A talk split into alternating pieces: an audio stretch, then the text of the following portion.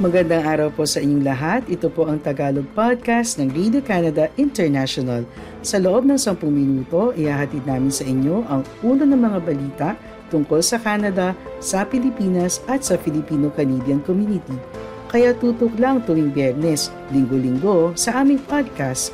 Ako po si Catherine Dona, ang inyong tagapagbalita sa Toronto. Ang ulo ng mga balita ngayong ikaapat na linggo ng Nobyembre. Mahigit 30,000 newcomers inaasahan na darating sa Edmonton ngayong taon. Isang Pilipino kabilang sa pinakawalang mga hostage sa gitna ng Israel-Hamas ceasefire. Toronto Transit Commission ipinagdiwang ang una sa anim na pong mga bagong streetcar. Kooperasyon sa depensa sa pagitan ng Canada at Pilipinas ikakasa sa taong 2024.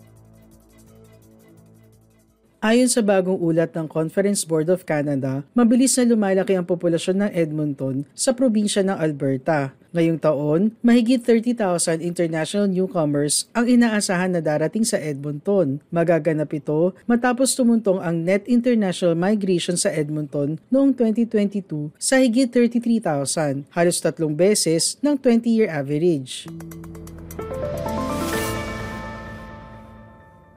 Ayon kay Ted Mallet, ang direktor ng Economic Forecasting sa Conference Board, may ilang dahilan para sa pagdagsa ng mga tao sa probinsya. Isa dito ang pagpapabilis ng federal na gobyerno sa imigrasyon. Ang dalawa pang ibang dahilan ay ang mas malaking sweldo at mas rasonable na presyo ng bahay sa prairie cities tulad ng Edmonton at Calgary kumpara sa mga syudad tulad ng Toronto at Vancouver. Sinabi ni Mallet na taglay ng Edmonton ang best of both worlds. Malakas na ekonomiya na may disenteng level ng sweldo, dagdag pa ang generally good na housing policy sa probinsya.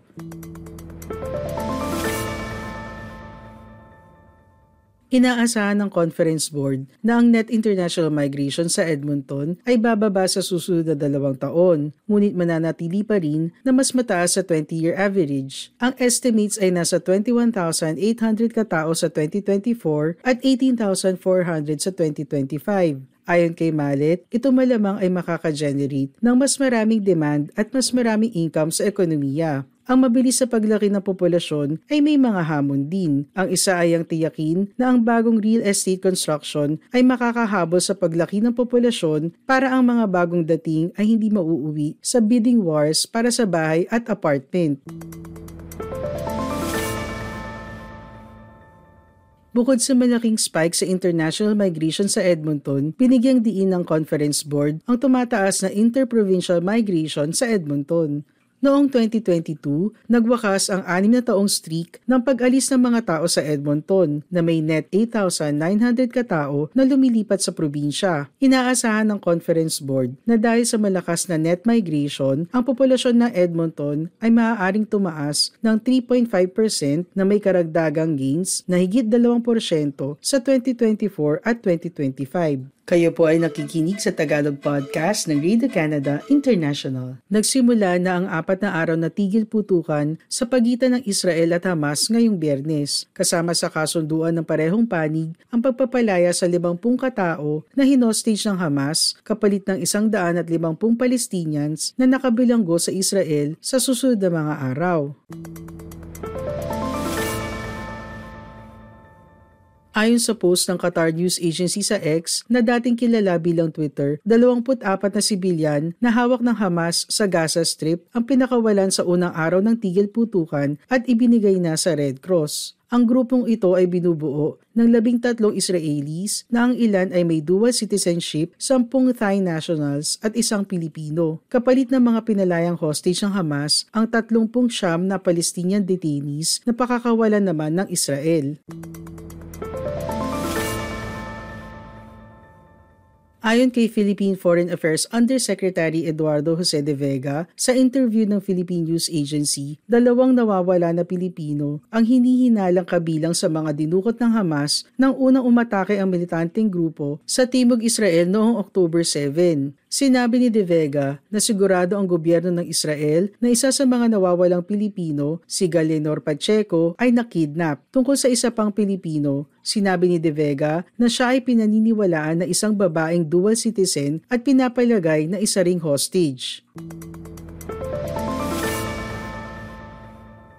Ibinahagi rin ni De Vega na 26 na Pilipino ang nananatili sa Gaza kasama ang isang madre. Sa oras ng paglathala ng istoryang ito, wala pang inilalabas na detalye tungkol sa pagkakakilanlan o kondisyon ng Pilipinong pinalaya mula sa Gaza Strip sa pinakahuling ulat ng Department of Foreign Affairs sa Pilipinas noong October 19, apat na Pilipino na ang namatay sa gyerang Israel-Hamas.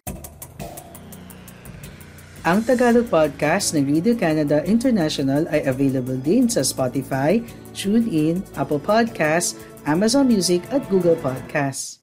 Ipinagdiwang ng lahat ng level ng gobyerno ang paglulunsad sa unang streetcar mula sa isang fleet na binubuo ng anim na po na nagsimula ng magbigay ng serbisyo sa Toronto. Inilahad ni na Federal Finance Minister Chrystia Freeland, Ontario Transportation Minister Prabmeet Sarkaria at Toronto Mayor Olivia Chow ang bagong streetcars sa isang news conference. Ang bagong streetcar ay unang tatakbo sa 504 King Route ang natitirang mga streetcar ay inaasahan na tatakbo nitong huling bahagi ng taon hanggang sa 2025.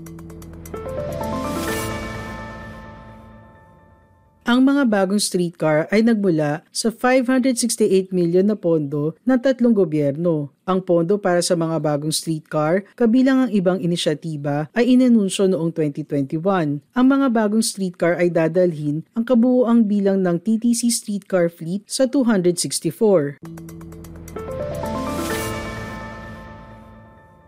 Naglabas ang Toronto Transit Commission ng isang ulat noong 2019 na nagsasabi na ang commission ay nangangailangan ng 60 bagong streetcars bilang parte ng kanilang limang taon na service plan, kasama ang pondo na 500 million para sa streetcars at iba pang capital investments pagdating ng 2024 upang mas mapaganda ang kanilang network at makasabay sa paglaki ng populasyon. Mag-subscribe sa newsletter ng Radio Canada International. Magtungo lamang sa aming aming website, ibigay ang inyong email at makakuha ng lingguhang newsletter ng Radio Canada International. Umaasa ang Canada at Pilipinas na mapipirmahan ang isang Memorandum of Understanding para sa kooperasyon sa depensa pagsapit ng January 2024, isang kasunduan na maaaring buksan ng oportunidad para sa Visiting Forces Agreement sa isang interview ngayong biyernes ng Philippine News Agency, ang ambasador ng Canada sa Pilipinas na si David Hartman ay sinabi na natapos na ng dalawang gobyerno ang final language ng kasunduan at umaasa na mapipirmahan ito ng maaga sa bagong calendar year. Dagdag pa ni Hartman na ang posibleng Visiting Forces Agreement sa Pilipinas ang magiging pinakabago na makukuha ng Canada sa Asia habang nagsishift ito ng focus sa Indo-Pacific.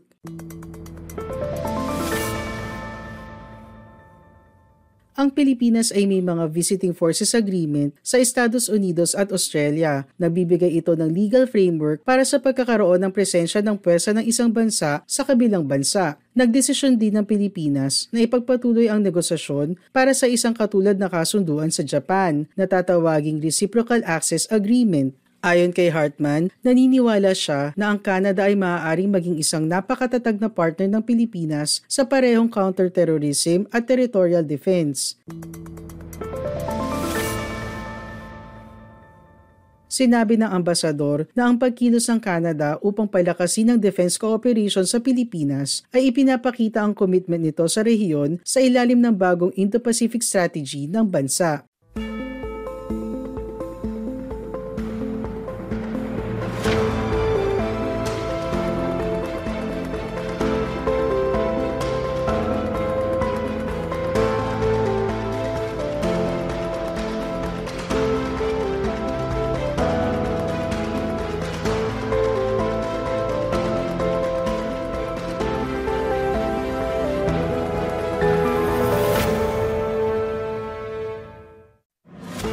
Maraming salamat po sa iyong pakikinig sa Tagalog Podcast ng Radio Canada International. Lagi po kayong makinig tuwing Bernes para makabalita tungkol sa ating mga kababayan dito sa Canada. Hanggang sa susunod na linggo, ako po si Catherine Donna ng Radio Canada International.